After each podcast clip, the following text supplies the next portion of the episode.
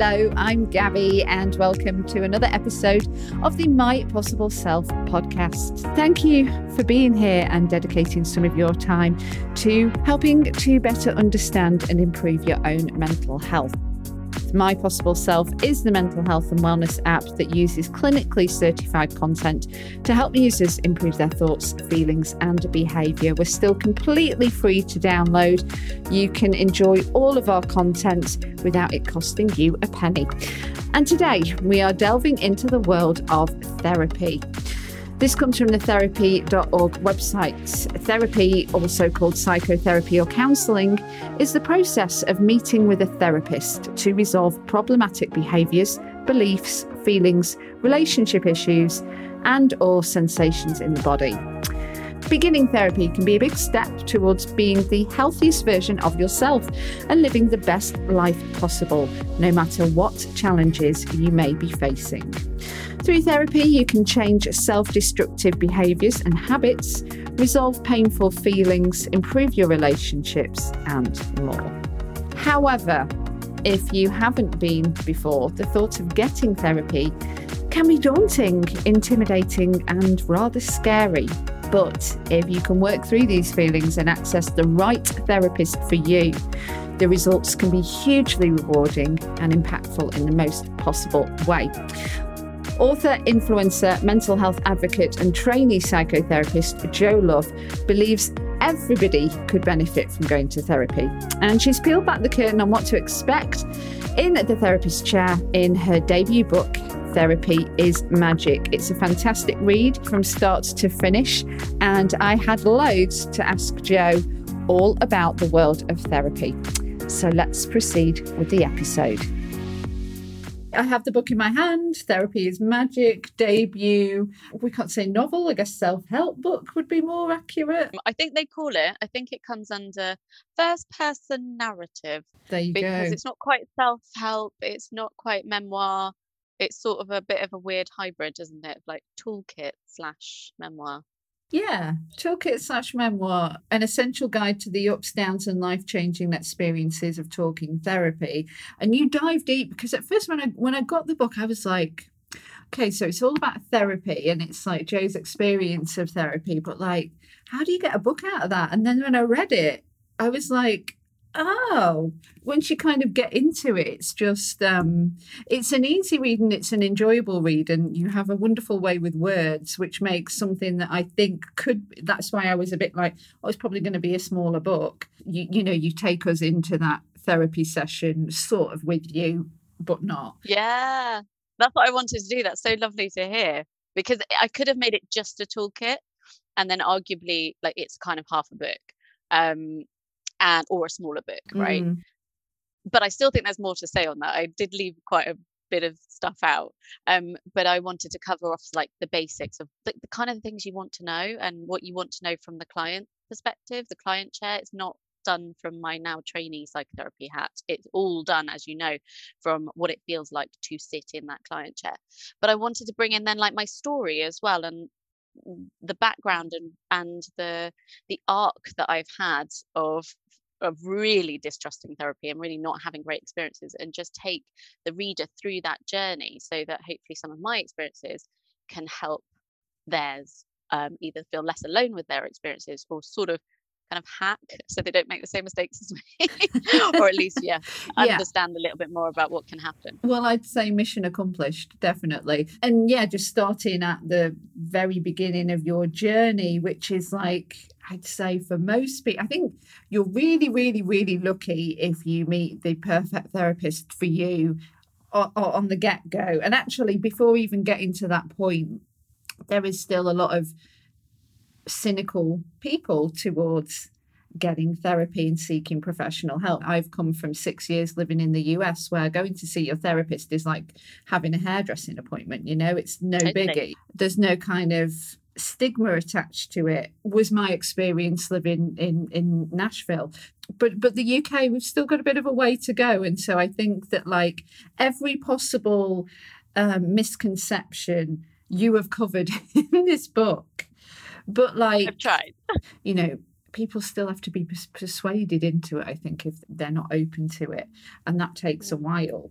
So yeah let's let's start with your journey. Why were you so hesitant to get therapy for so long?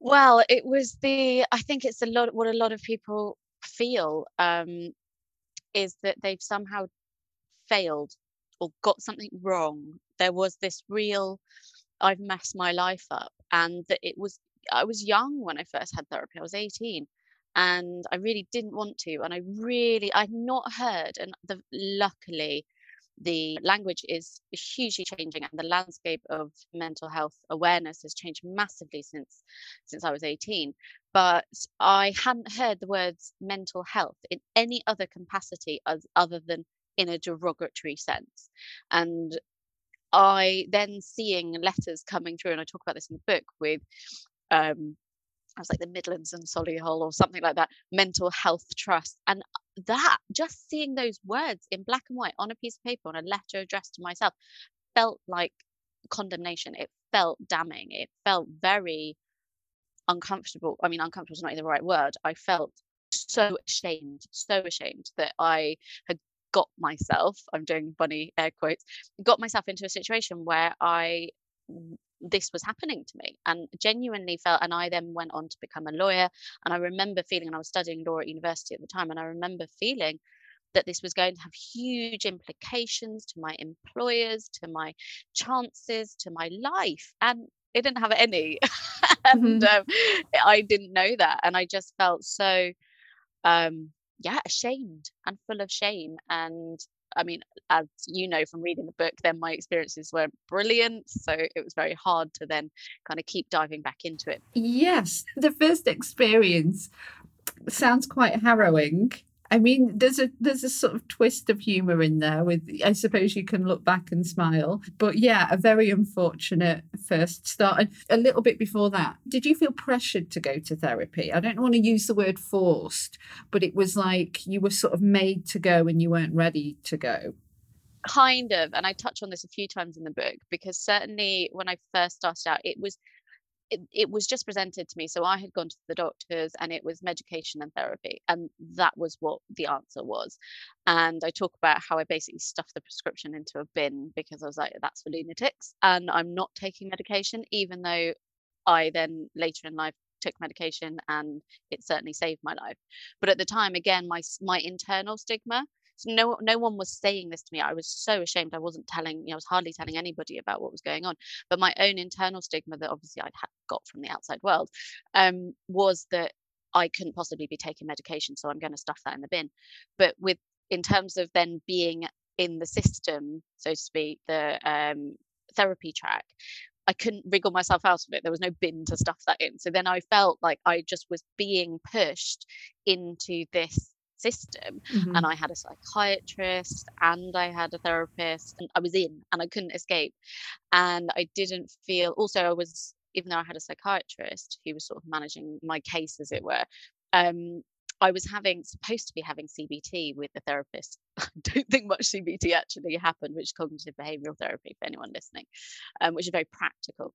And again, I don't think that is something that looking back was suitable for me at that point in time. And I don't think he was very suitable for me at that point in time either. he was and suitable for anyone. Mm, but I didn't know that. And especially being an 18 year old female sitting with a male, an authority figure, both my mental health professionals at that point in time were, were, males and i remember feeling very deferential and feeling very trapped in the sense of okay they're the experts and and there's always a little bit of that that goes on in therapy um, or sometimes we can feel that it's a very normal thing to feel. I think now i think my relationship with my therapist feels quite equal um, but we can feel like this being deferential and particularly when it's a male female dynamic especially when it's a young female with an older both of them were you know middle-aged men um yeah so it felt very uncomfortable. And then later i talk about it um i through I was at law school much later when well, a few years later when my dad died and I had to attend a certain number of bereavement counseling sessions um, before they sort of allowed me back in. I think it was a health and safety box or like a tick box somewhere. They like, you know, we must make sure somebody die, you know, somebody's family member dies while they're in our in our care, so to speak, we we must seem to seemingly be doing something. So I literally sat in silence pretty much for six sessions with this poor woman who was probably a very good therapist, but I wanted none of it. So I think there's something about when you have to be ready for it, and I talk a lot about this um, throughout the book, but also to people who are thinking about therapy, is and also when you know well how do you know when you're ready and obviously there's a little bit of having to try it and having to put yourself in that uncomfortable position and therapy is inherently a little bit uncomfortable anyway um, to know whether you can open up or not and if we're not ready to open up it it just doesn't work mm-hmm. and i do want to pull back um, the layers further in terms mm. of what happens when we go to therapy and seeking the right therapist but before that, I thought it would be useful to get your response to some of the common myths that stop people from going to see a therapist. I'd, I'd love to hear your response to, to some of these. I don't need to talk to someone, I have my friends and family to talk to. Yeah. I mean, that's a big one, isn't it? And it's something that a lot of people say and feel. And I certainly have said that um, and felt that. It's such a big one because it doesn't mean, by going to a therapist, it doesn't mean that you don't have great friends and great supportive family. Um, it's just that friends and family cannot, however flashes and moments of therapeutic experience you can have with them, they cannot completely replace or emulate what sitting in therapy with a therapist does and can do. And there's like a number of reasons for that because like sitting with a friend like it they can be really great at giving advice or listening not that therapists actually give advice which is something that is another myth but they your therapist is totally on your team and your friend might be on your team but they also might not be. Um, and also a therapist it's purely confidential. They won't unless there's like a you know you're going to harm yourself or others or you know there's a few legal caveats. But your friend or family you know they you might feel like you can trust them but also at the end of the day they're not duty bound like a therapist is to it's almost like lawyerly um or priest that you whatever you say within that room will essentially stay in that room and you don't know that with friends. And they're unbiased in their objective. Our friends and family have skin in the game. They will have opinions about your boyfriend or your parents for example. So a therapist will be 100% attuned and it's looking at what you want. It's putting the client right front and center and working out what it is that's in there what it is that's driving us and where we want to go with things which friends and family might not be able to do in quite the same way. And also, I, I mean, I, honestly, I could talk about this for a long time, but I think one of the big things is we, a friendship or a family situation is a reciprocal relationship. So there is give and take. You can't just fully sit there. Yeah. One can't like once a week for 50 minutes and just say whatever you want and then just walk away and it be fine. There's always consequences I found when talking to friends and family there'll be follow up there's not that space and also you would then be expected to do that for them or within mm. that conversation it flipped to their experiences oh i've had that and yeah and also though sometimes you could love that person to bits but you don't want to hear it or you don't want to especially if no, it's a regular thing. thing. you've got your mm. exactly you've got your own stuff yeah. or yeah you know you, there's only so be... much you can do totally yeah and there needs to be a space for that and i think you're totally right you're touching on stuff like i think we can all think of friends and family that it's the same issue again and again and again and no matter what we say or what we don't say it's the same thing whereas like this is a professional who can handle that hold that help with that potentially it's somewhere to take that stuff mm. and safely have that stuff looked at and also i should say no judgment because i think it's sort of like how I started off talking about this, but it's it's even more than you know having skin in the game. It's therapists are trained to be non-judgmental. So there's so much that they have seen. I mean almost you can't they're like the people that you can't surprise or shock yeah. or have they have judgment on you. I don't think that people can say that about their friends and family. I, I just don't think so. So yeah there's a lot of reasons and i go into them all in the book. There's like hundreds of reasons why it's, it is very different to sitting with a friend. Yes um okay so we spent quite a lot of time on that one. I'll do i'll do some of the quick ones. Uh, i don't have the time I'm really busy. Uh, well, I mean, this is just BS, isn't it? Yeah. Because we all have the same amount of time and it is about prioritizing. And I think also now the rise in people getting therapy because things have gone online, you really only need 50 minutes. Um, and you don't need to, a lot of times, if you're doing online therapy, you don't need to travel. There's no childcare. There's no anything. You just, that's it. That's your 50 minutes.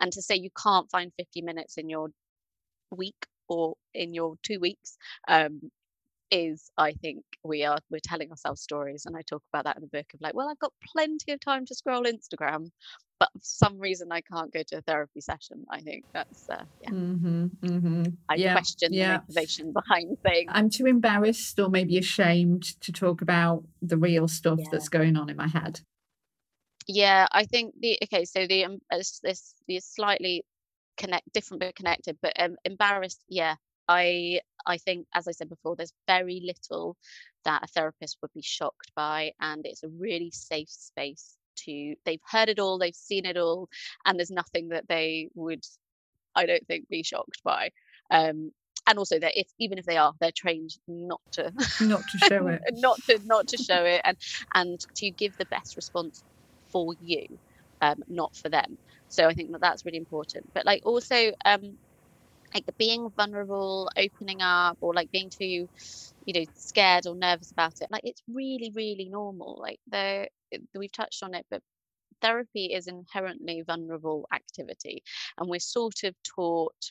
Um, hopefully, this is changing, but we are kind of taught not to put our like most vulnerable selves out there like boys are told you know not to not to cry and girls are like not to make a fuss and then we all sort of layer up our defenses against the outside world and then we're expected to go in and peel all those layers off in the therapy office and be like this is me and my most raw vulnerable self and that's scary thing to do and i think we have to acknowledge that and i often say to people is only you will know if you're ready to do that but also you don't have to do that in session one uh, you don't even need to do that in session two three five.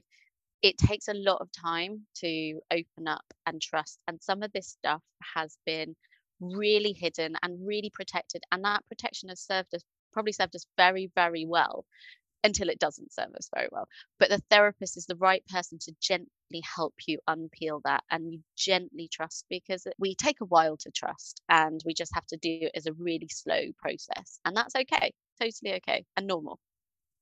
I don't have a mental illness, therefore, I don't need therapy. Oh, I'm going to do this quickly, but I have a lot to say about this one. Therapy is so much more than about mental illness. It is about, for me, it's about my mental wellness. It's about self improvement. It's about growth. People are doing it now like they're doing preventative Botox, like they're doing yoga, like they're going to the gym. It is part of just growth and wellness and self improvement, self esteem. And you don't need to be men- struggling with a mental health difficulty to benefit massively from therapy. I'm on antidepressants, so I don't need therapy too. Oh my gosh, no. um, I made the mistake of thinking this at some points in my life um, because you can feel fine. I felt absolutely fine. I was like, what's the point? I'm I'm I'm fixed. I'm fine. Everything's okay. And just very quickly, like my my story, and everyone will be different, but and but my story is that I lowered my dose with help my doctor. And I very quickly realized that the medication, although it was brilliant and saved certainly saved my life, was just a sticking plaster on the issues. And what I needed to do is go into therapy and dig into them and get into that painful wound. And it was only in the digging and the and the, and the rooting around in it that then things started to heal. So mm. no, Mm. Unfortunately, no.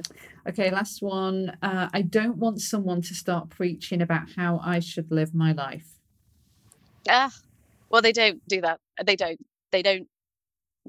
advise you very rarely will they give you direct advice what they're doing is sometimes they're giving you tools to help with things but most often they're just holding space listening to you and helping you work out what it is that you want to do with your life rather than dictating and sometimes it's so tempting i have so and i didn't know this about therapy and it took me a long time for the penny to drop that they weren't going to tell me what to do i just i used to desire i used to i remember had these like fantasies of going in saying my problem her saying or him saying her saying you need to do X, Y, and Z. Me go off, do X, Y, and Z, and boom, I'm fine. But that is a 100% not how therapy works.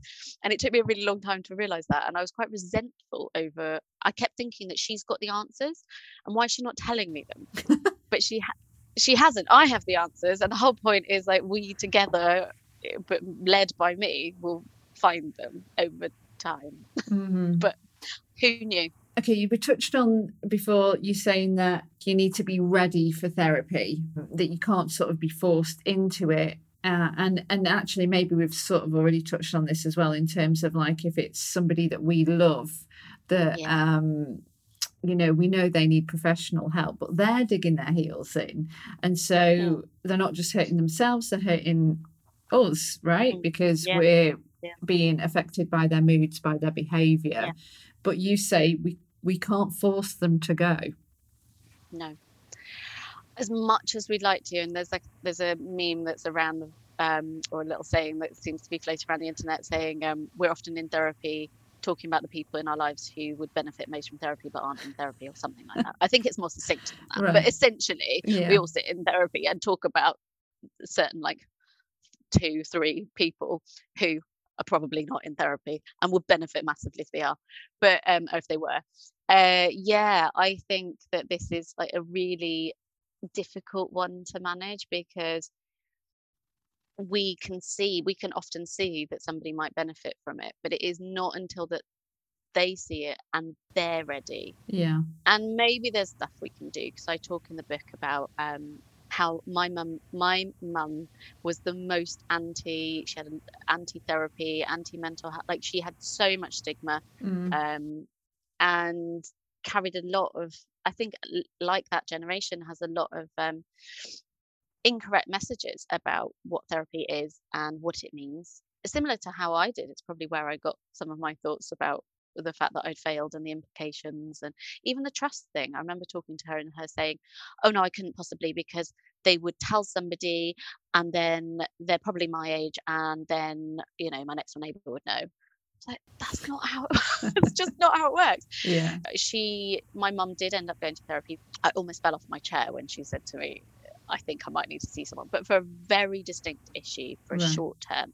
But it really helped her. It was it was amazing. And she had been so anti it when i had it. So i i, I think and looking back and sort of like um trying to deconstruct it like how did she go from this person so full of like fear and massive opinions about what it meant to then going and finding it really useful and helpful without me forcing it and i think it was the sort of slow i'm real advocate of like the slow trickle and the normalization which mm. is basically mm. what the book is of therapy so i would instead of saying i think you need to have therapy because i think however nicely that is put and with however much love and care that can come across like a very barbed and and very difficult to hear. Yes um, yeah. I had an experience with that actually with a family member when then I, when i was accused of being judgmental.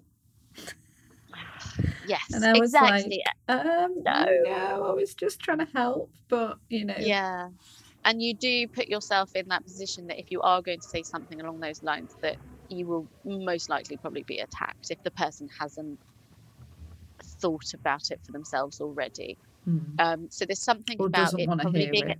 yeah it's something about uh, it being possibly a series of conversations that are very gently and very carefully thought about and couched in love and care but also just this kind of constant for me it was this constant normalization so if she was talking about something like an issue oh my therapist said and even if my therapist didn't I'd be like my therapist says when this happens da, da, da. and or can you look after Bella, who's my little girl, while I have therapy? Or what did you do today if we're having a conversation? Well, I did this, I popped to Sainsbury's, and then instead of saying like I went to an appointment or just leaving it out, like, and then I went to therapy, and then did, and almost not allowing her to have like it not being this great big Elephant looming thing, but Mm. yeah, just inserting it in constantly, normalizing and sort of breaking her down way that then when she was really struggling with something Mm. and I made a few noises of like, I can't really be the person to keep helping you with this because it was like we were saying of a very circular conversation constantly about the same thing. And also, I'm quite, especially in families, it, I was quite close to some of the issues. So that helped me just say, "Mm, do you think that there might be, and not in my wildest dreams did I think she was going to say that she'd like to go to therapy, maybe like someone you could talk to. Um, and then, yeah, a few weeks later, she, I sort of sidled up to me and Wow, good said, for your "Ha- mum. Oh, well, actually, first of all, she asked to see my therapist, and I was like, oh, hell no. I mean, there'd be too much of a conflict of interest, but I was like, no, that's not how it works. You can't see mine. Good advice. yeah, but good, but good for her because certainly with the generation before us, there's an ego thing, there's a pride thing, isn't there? That it's seen as a sort of sign of weakness, and and actually even, you know, with with people now, it's it's especially men. There's that sort of bruised ego, um, and that you know they're less of a person, less of a man, whatever that still comes into play. Totally. And men and the suicide rates and just that not wanting to talk. Although, anecdotally, I've heard that the amount of um, males that therapists are seeing is increasing, which is really good. Mm. Um, Oh, that's but unfortunately, there's a bit of a, a bit of a shortage of therapists out there at the moment because there's Mhm. quite a demand. you didn't grieve for your dad, which I'm so very sorry um, that that you lost him. I think was this around 18 years old? Was this this is A kind of little bit older. It was just before I went to law school, but uh, uh, very early twenties. Yeah. so you, you bottled it up for all of that time, and it was in therapy when the cork was finally it, it popped. When the floodgates are opened, what what was the benefits there after holding on to it for, for, for all that time? Because I imagine that like the, the pain that you had to go through first would have been horrendous Mm. to then you know come out of it the other end which is why i think people do again another reason for not seeking therapy is because we don't want to open pandora's box Absolutely. It's a really good point. Yeah, no, I didn't grieve. And there's a lot of reasons for that. But it wasn't until about a decade later that it was in therapy.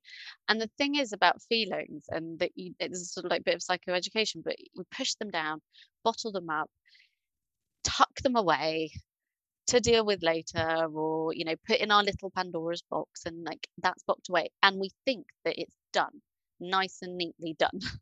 But what actually happens is it's not. No, they're not necessarily in our conscious thought, but they stagnate and they don't stay in their little box. We might think they are because our conscious thoughts are not thinking about them, but they seep out and it poisons. And this sort of almost like I see it like a little little box of poison, but like the cardboard box, it all starts to like seep into us. And emotions don't stay and feelings don't stay nicely locked up and they have to get out and they ha- and they stay in our body.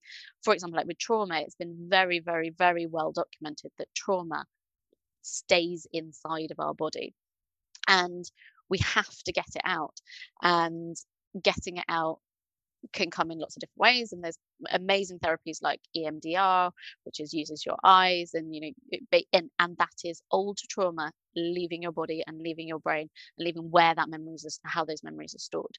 I'd say that it you can feel like the easy option and sometimes it is it's not a conscious thought this is what we're just doing you go through something s- like the stiff upper lip that we were talking about and Yep. just we keep calm carry on off we go. Got to get on with things. The thing is if we don't take a moment to get it out even you see even animals do this. So that if they're um in a fight or flight or freeze like they're about to you know they're about to be eaten by something and they they they run or you know they're in a sort of life and death situation you'll see them then shake afterwards and like that shaking is them getting the like stress and trauma out of their body i Um, didn't know that I didn't know that. So my friend, who's a uh, psychotherapist was telling me a story about her other psychotherapist friend who was in a car crash and she with her children and it was an okay car crash but it was like pretty spectacular and like the car rolled and stuff but everyone was okay right. and she got the children out of the car and she made them shake like get that get it even though everyone was okay but wow. get it out and I was like, wow, oh my God, amazing. Anyway, so my point is about emotions and feelings, and it, it needs to come out. And therapy is one of the best places. But no, it was very difficult then to get it out. But I had had, because it'd been about a decade, and I realized that I had cried more for like, call the midwife than I had for my dad dying. And I knew that it wasn't right and I knew it was affecting other things and I knew that it was something that I wanted desperately to deal with, but I just did not know, especially after all that time, how to deal with it. And I remember sitting in therapy and to my therapist and being like, how do I do this? I don't know how to, I don't know how to grieve. And then she did, and I explained in the book this, the empty chair exercise. And and I genuinely thought that I couldn't grieve, that I I had it had been too long, and and I thought also there was something wrong with me. I was like, why haven't I like grieved what an awful horrible person i am. And the more i've talked about this more people have like there is no timeline on grief and so many people do bottle it up and just carry on because after the funeral you're all supposed to be fine and there's not you're in too much he died very suddenly so it was too much shock in those two weeks before the funeral me even think about it. And then you like life happens and carries on. But yeah and then i was so surprised how quickly how quickly the, it, all those feelings were there and came up and came out in like this tsunami almost of, of emotions, which then felt you say it was painful, but it was painful, but it it wasn't my therapist said this so many times through this and also my EMDR process of like this is all old stuff leaving your body. This is not new. You're not experiencing new pain. This is was there. And for some reason that's so unbelievably comforting. Yeah. And it's that feeling of, you know, when you have a good old cry yeah. and you feel crying is not very nice. No one likes crying, and whatever's led you to crying, but you can feel so much better afterwards. Like you just mm. feel that's what it's like, mm. but on a bigger mm. scale. Wow. Mm. You stress, and I agree, that it's better to see a therapist when the cracks start to show. And I've heard a lot of therapists say this themselves as well. Don't kind of reach out when it's the avalanche you kind of know when you're sort of teetering or, or when you should yeah. be getting help. So, do you wish you'd have gotten help sooner because you've also got to be ready for it? So, there's that kind of dance, yeah. isn't there, of like being ready. Totally. Pushing things yeah. away. No, I totally agree. I, I kind of wish that I had been ready earlier. I know that you know there's nothing I could have done really to be more ready other than when I was ready and therapy just kept kind of I talk about it as like holding its hand out trying every time trying to say look I'm here I'm here um, and it wasn't really until I was ready and I found the right therapist mm-hmm. um, that things clicked and it worked and it became then part of sort of my mental health toolkit that I have now all the time. It's a really hard thing to do. I, there's a statistic out there, and I can't remember exactly how long it is, but I think something like seven years people wait from kind of when getting mental health support, like before they get it, and it's like a horrendously long time.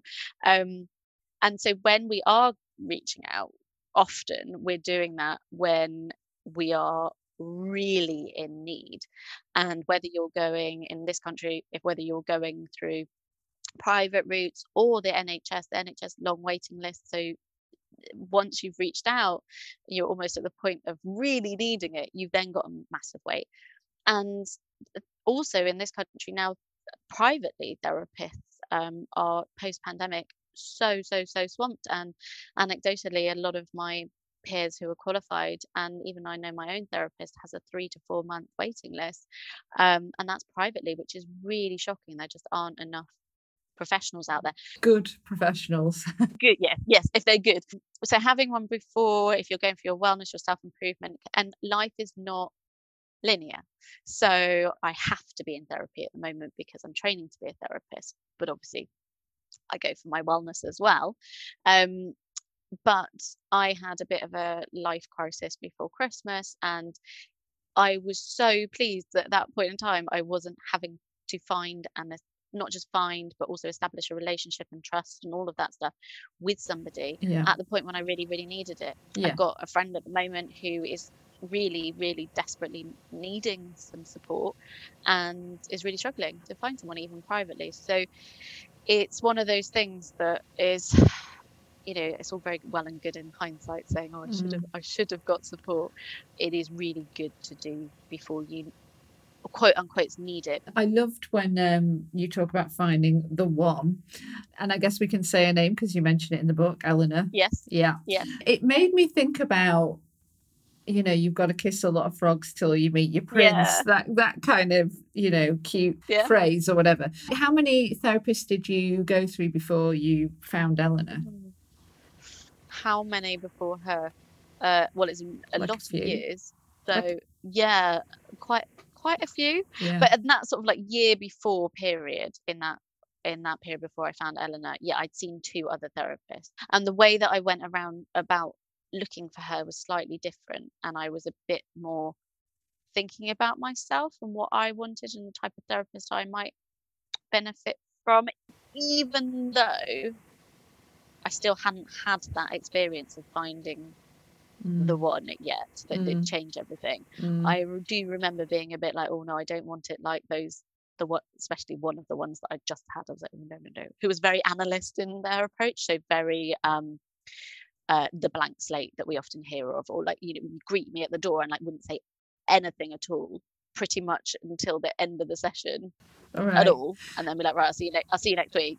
Yeah. Show me out and like not even say goodbye. So I was like, oh no, no, no. And some people really benefit from that, but not me. So, what was it about Eleanor that was so Oh. fantastic? And um, like, uh, was it an instant click? Was it like when you sat down, you were like, "Oh, yep, she's my person." I don't know that I did that because I didn't know that there was such a thing as my person at that point in time. It, I just thought I was there to do therapy. And this was at the point when um, I'd realized that my medication wasn't as magic as I thought it was. So it was at that point in time where I was like, okay, I know I need to get into some stuff. So I was sort of more ready to do the digging and to do that archaeological dig. I don't think I had this aha moment for a good couple of months. It was sort of like a, a slow creep of like, oh my God, I'm not dreading this. Oh my God, I'm, even though it's uncomfortable, I'm kind of enjoying this. Oh my God, I'm feeling a bit better. Um, to the point where it was like, that's because of her. Also, some of what was going on for me, but really was, I just felt comfortable.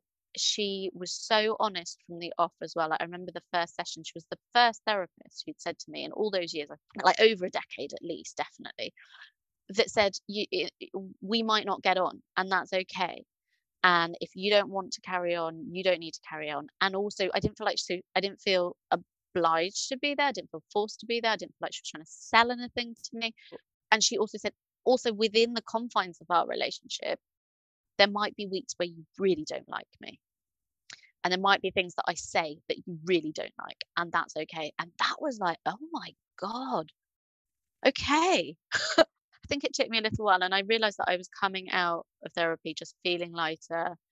It just worked. And I was like, oh. And that's when I became quite evangelical about therapy because I was like, I not been doing it wrong, but maybe I had.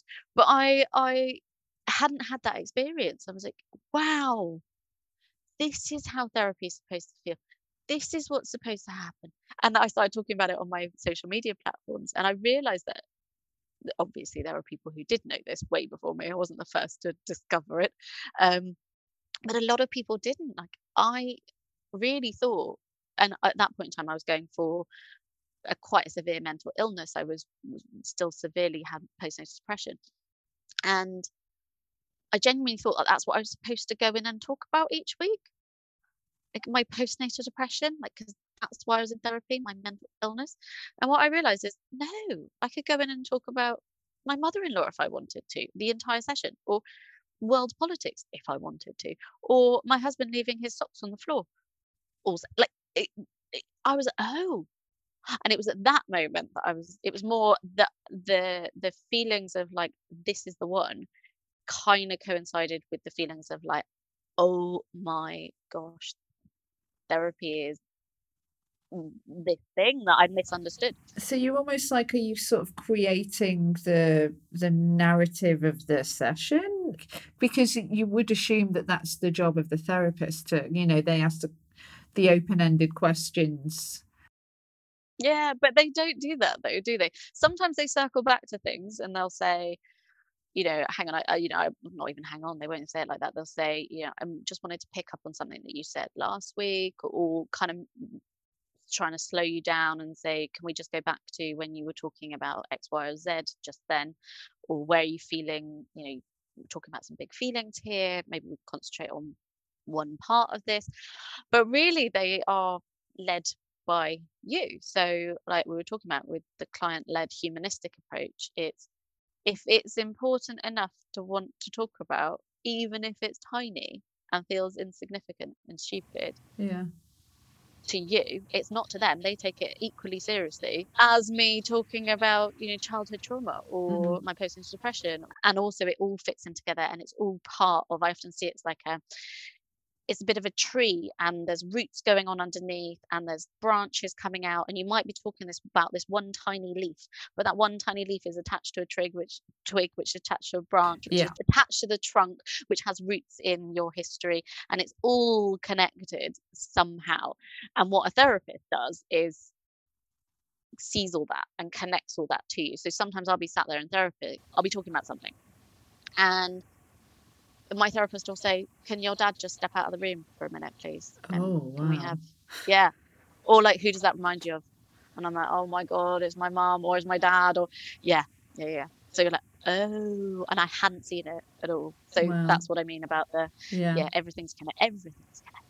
I've I've tried a, a few different therapists in my time, um, and the one that I clicked with and I thought was amazing. She was in America when I was over there, mm. and my takeaway was that I just I was like dreading it because I hadn't been to see one in forever, and I was like, oh, I don't want to drudge up this or that or whatever, and oh, mm. the shame and all of this, and then she just made me feel so normal. Like the mm. conversation, I was like, and then afterwards, I did feel a bit lighter, but I just was like, wow, I don't feel like different from anybody else. Like she just like yeah. talked to me like I don't know, whatever mm-hmm. like conversations we were having, even if it was heavy stuff, it was just mm-hmm. like something that felt so normal, like I was talking to her about, you know, yeah. what I watched on TV the other night. Yeah, totally. And they take it all, they they just take it all with the same, like, this is why there's no topic too big, no topic too small. And also that whole normal thing is like I think that they are uniquely placed to know what is quote unquote normal. Um, and and also and i can't say the amount of times that my therapist has said you don't know how like there are so many people who sit in exactly that chair who struggle with exactly this or similar and i'm like and some people might find that really patronizing but i think it's the way that it's it's the message the way that it's said um it feels so reassuring it's like oh my god i'm not alone i'm not the only one who struggles with female friendships for example or another one that I really like that they do is um, I don't know if you've had this, but the, the, the sort of validation of like you're carrying a lot. Like that is a lot because often I think that I should be able to cope with the things in my life, and as I'm explaining, she's like, there is a lot on your plate. That is a lot. That that feels heavy, and I'm like, oh yeah, it is. it really is, and yeah. just those sort of few magic words quite transformative. And it's not really that they're fixing anything, they're just empathy and understanding. And you can go to, to see a therapist in the short term as well as in the long term as well. And I think that's something else. People might be frightened, especially if they've got to watch their finances. They don't want to get sort of um, I would say trapped, but you know, caught into a financial obligation that they maybe mm. can't continue week after week after week. But you can get some great benefits in a few sessions, right? Mm. Yeah, totally. I'm a huge advocate for long term therapy, but that is a massive privilege and it needs to be acknowledged. But that doesn't mean to say, like you said, that you can't get enormous ben- benefit in short-term therapy and particularly if you're going for a certain issue sometimes that is the best thing to do. Um, and also I talk about this in the book like you can spread things out or I've got one friend who kind of goes for like mental health checkups like every sort of like 4 to 6 months she'll have a session and then if she needs more she'll sort of top up and if she needs less then she will sort of like then rotate around. I mean that and that is the benefit of having a a flexible therapist but b be having a therapist that you already have that relationship with that you can kind of dip in and dip out. A lot of people i know have two weekly therapies uh, as in not twice a week. I know some people do that as well but once every fortnight um, so to spread it out a little bit. But yeah, short-term therapy can be absolutely fantastic, especially if you are doing something like CBT or you're doing something or EMDR or you're doing something very um, targeted. It can be. I mean, it's that that's how it works. So yeah, I hugely recommend it. And just to go and talk, the benefits of having that as opposed to not having that is enormous and will make a difference. And something that um, Josh Fletcher, who did a podcast with me on anxiety um, last year, something that he said always stuck with me when it in regards to um, finding the finances to have a therapist. Mm. And he said, well, if you think about what you spend 40, 50 quid on, you know, you might before the pandemic, shall we say, you know, it might, that's easy gone on a night out or a couple of mm. takeaways in the week. And so there are ways that you can find that money. I don't, I know that's not the case for everybody. Some people just yeah. haven't got that extra bit of cash and it's seen like you said yeah. as a privilege but there is also a huge number of people that might be financially a little bit tight. They have to budget, but they could move their money a little bit to invest in themselves. And they probably don't even think about the fact they have a couple of takeaways or what, whatever the you know kind of treat mm. is. Is it because therapy is something that we don't we don't physically get you know it's not like buying a pair of jeans. We can't hold yeah. it in our hands. Is it because we might yeah. have had bad experiences in the past or is it because we've had no experiences and we just kind of think it's the fear of the unknown? I, I think it's all of those things. I think it's prioritize you know once you've had the experience of great therapy i think it is much easier to then prioritize it yeah. um and know that its value even though it can't that value can't be measured in a you know in something tangible yeah. but you everybody who's had therapy and got benefit from therapy will be able to speak to how not only that impacted themselves positively but people around them and their relationships and their work and it just has this sort of knock on positive effect that is just so wonderful um, and in terms of like particularly people who might be freelance you taking time off work is so is such a tricky thing to be able to, uh, to is tr- such a tricky thing to do and if you're taking days off for being physically ill um, is one thing but if you have days where you know you're mentally unwell if you can do anything i.e therapy um, and all the other wonderful things that you can do for your mental health to prevent that then surely that's sort of worth the investment as well because that is maybe something that you can measure of okay last year i had to take x many mental health days and this year because i have a therapist or i have somewhere to go with my stuff it's very hard to do but i think there's a lot of reasons that people might feel that they can't i mean obviously other than just being unable to have to to pay that money the best budgeting and the in the and, and the best you know the the most will in the world the amount of money that it is is actually achievable for quite a lot of people but it's about prioritizing it um, but I did a um, survey on my stories on Instagram, and I know that that's just anecdotal, but I said, you know, what is uh, what are one of what are the barriers for you? Because um, there's lots of barriers for people getting therapy, and cost came up as one of the biggest. And then I also sort of dug into that a bit and I said, well, how of those people who said the cost, what would be round about the mark that you could afford? And I, and then I asked, uh, you've read the books, you know, but like I, then I asked a um, therapy platform who have lists uh, like a directory platform who lists a lot of therapists to say what their average therapy session was and actually the difference between the two the delta between the two wasn't enormously it wasn't enormously massive. So I think sometimes people think that therapy is more expensive than it is. And it will be different in different parts of the country. It will be different with different therapists and types of therapy. but I think that sometimes you think, oh, because we're told, oh, therapy is a privilege, therapy is expensive. But actually, when you look at what people said they could afford and what their the average cost of a therapy session is, it's like, okay, they're not too dissimilar, really. What about um, real quick, like finding a good therapist? I think intuition Mm. and going with your gut is huge here, but also Yeah. doing your research. But um, for anybody that's like starting out on this, and we want to Mm. try and avoid them getting some somebody that's not that great. Any suggestions on, like you mentioned, there's a Yeah. platform. Like, what what are we looking for to ensure we get somebody that can help us?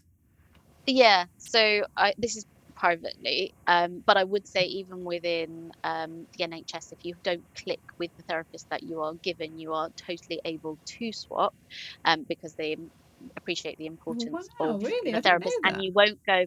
Yeah, exactly. A lot of many people, and you won't. I've been reassured you won't go back to the bottom of the waiting list, but you might just have to wait until another therapist becomes available within wherever you're receiving therapy. Um, Mhm. wi- but that's not as long as waiting you know however long you were before Yeah. you were seen yeah Right. because the importance of the relationship is really um It's everything. and Mhm. is part part of what makes therapy work exactly um but if we're talking about privately i mean most people start with google and i would just say that you know look for um the big therapy platforms so there's like for example there's the counseling directory or there's a few that are under um the professional bodies the therapists have to pay to be listed with the professional bodies. And some people say there is a school of thought of that's just a money making exercise and there are some great therapists that might not be listed for political reasons with certain professional bodies. They can't and they also can't be with all of them because it's a, that would be a lot of money. Um, but for counselors the BACP and the for psychotherapists the UKCP if they are listed with them that is a pretty good sign. And i would say for most people starting out first time make sure that they're in one of those two that they they are affiliated with because it's- a good sign. Um it doesn't necessarily mean everything but it is but it is a good sign. So listed with a professional body. Um because anybody can call themselves a therapist. It's not a protected term. Counselor or therapist or psychotherapist unfortunately so look at that and then i would just say yeah do your research it's really hard to know what type of therapy you might want to have before you've experienced any of it. But that's why in the book i kind of give some a little snippet on each of the main there are thousands of therapies out there um but the ones that we've been talking about today so there's cbt so we've been talking about that that's very good for a specific issue that you just want some tools to deal with. There is humanistic or client centered which is sort of my personal preference and what i'm training in which is and you might see psychodynamic in that as well um, which is putting the client uh, front and center or analyst is what i talked about. So psychoanalyst often gets confused with psychodynamic. They're very different but psychoanalyst is the more freudian uh, you know blank slate type what we think of when we think of therapy, but actually is slightly rarer. And there's a statistic that I put in my book about like what actually makes therapy work and there's some percentages and like the you factor like you're ready and you're willing to get vulnerable and trust is like the biggest one i think that's 40% 30% is the relationship and the the you know how that dynamic as two humans together in the room that will make therapy work. And then the next one down is like technique or something it's more about you and the therapist and giving it a go rather than necessarily uh, what they're trained in. But yeah just looking at the bios and looking at looking at what they might be saying about themselves. But call them you know just have five minutes on the phone setting up a session uh, or how they respond to you in an email you can get so much actually from those small interactions that you have are they always really late responding to things or are they ignoring you or are you feeling and then yeah there's a whole Ah, chapter in the first session Yeah, that's that's really useful actually. That we could, you know, ask to have a quick chat perhaps before. yeah eleanor the the, the one uh yeah she had a um we had like a five minute conversation just to sort of try and set up when we would see each other. Yeah. and yeah it was probably like a five ten minute chat but that already meant well a it meant i felt much more yeah broke the ice. It made meant made me feel so much more relaxed going to see her because we'd already had an initial conversation but also I can, you can get quite a lot from how somebody is on the phone um, mm, yeah, I wish I'd have known known that. Actually, I had an experience recently where I just and it, it, this was again more preventative than uh, letting things escalate. Or there wasn't even particularly cracks, but I thought I'm going to do this to look after myself. I suppose the first warning sign I ignored was that it was like pay me your money now straight away, and the appointment was for over a week later. And then during the appointment, I felt like she kept trying to rewrite my story and it was like she just completely didn't get me. Mm-hmm. it was almost actually like she was trying to potentially find something to unravel and she was just going completely off. It was it was not good. And and afterwards mm. after the session finished it was like that was it. It was like yeah yeah. The be- actually the best thing that she recommended was cbt for dummies. She told me to get that book. Yeah suffice to say i didn't she she's she said we'll have another follow up in a couple of weeks. Um, this was like coming up to like around Christmas time. And then I thought about it, and I was like, it was fifty pounds. That was, yeah. you know, I didn't, I didn't get any any good takeaways from it. And then I sort of like let it sit for a bit longer. I was like, I'm going to think about it a bit more. And then the the sort of final nail in the coffin was that she, her policy is you have to pay seven days in advance of your appointment. And I wondered am I going to get reminded or prompted because it was very much on the first one? It was like, you need to pay this uh, seven days ahead kind of thing. And I wondered, you know, with the follow up, because I'd already paid for one. So she sort of knew I was good for it, if you will. But it was like 9 a.m. the day, it was seven days before. It was a text from her saying, hey, just to make sure you know you know it's, it's that kind of thing so there wasn't even like that grace period of 24 hours or whatever and i was like oh she doesn't give a rat's ass about me this is like she wants the 50 quid so then i messaged her and said um, i actually took the coward's way out i said you know what it's christmas and i'm sort of pinching the pounds a little bit and now's not a good time and said the easy things to say rather than yeah. actually I don't think this is working. But then I didn't want to be mean either, you know. She seemed like a nice lady. She just wasn't great for me. yeah totally and i can oh, i can relate to all of that and um but but you listen to you know you have have to try and i know um there are certain therapists who do free first session i've actually never had that but i have heard that people do um but it sounds like your one probably would not even want to have a phone call yeah. beforehand yeah even probably. if it was 10 minutes and and it will be up to each therapist um you can ask but um it sounds like she probably wouldn't have even wanted you to do that. Yeah. I did do some research and and you know and she had good reviews as well. So I was like, oh well, I guess it was it, maybe it's a chemistry thing or or whatever. Yeah. But um, but you're listening to your gut. If you're if you're walking away feeling like I didn't get anything, and also that she wasn't to feel understood. I think that first session, feeling understood, is like the one of the biggest things. Yeah. Um, you won't have got into everything, um, but feeling misunderstood or like they've gone off in a totally different tangent is yeah, it's not. Sadly, not for you that one. Yeah. So if you have gone to see a therapist, what are the some of the, the things to look out for when you're like it's not working, and you should, you know, call it I a mean, day. There's so, I mean, there's, there's there's so many. There are so many. Um, but I think that you've just highlighted that feeling heard, feeling understood is crucial. Um, we've touched on this before, but also feeling like that maybe at some point, not necessarily today, not necessarily in like three sessions time, but at some point you might be able to open up and trust them enough to get vulnerable. Um, and often we can kind of tell that it's not scientific, but it's just on this human level of like, no, I'm not going to be able to do this with this person, um, or I'm not ready right now. To wrap things up and bring it full circle, you yourself are switching chairs. I mean, what better an endorsement for going to try therapy well, you've written a book on it, but now you're actually training to be a therapist yourself. So I know. My therapist is like, you you've written a book on the career that you haven't yet had. Like this is crazy.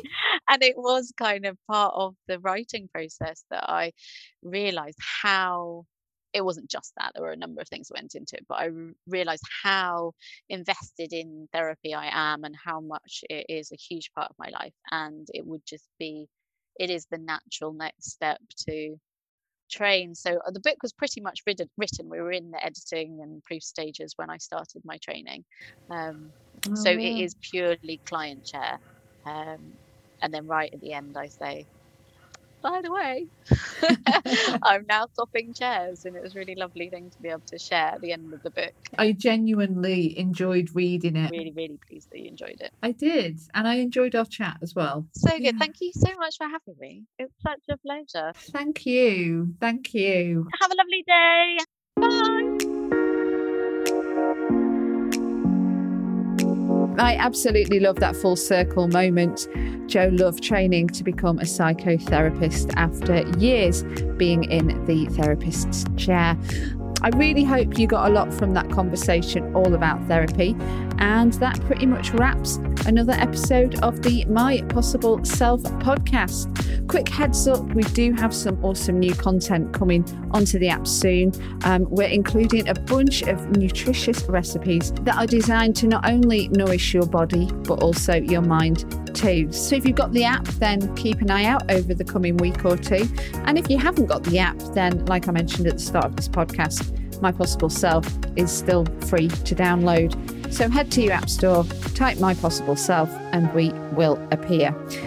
If you want to follow us on social media, we're at My Possible Self on Twitter and Instagram. And I've been at Radio Gabby. Until the next one, thanks for listening and take care.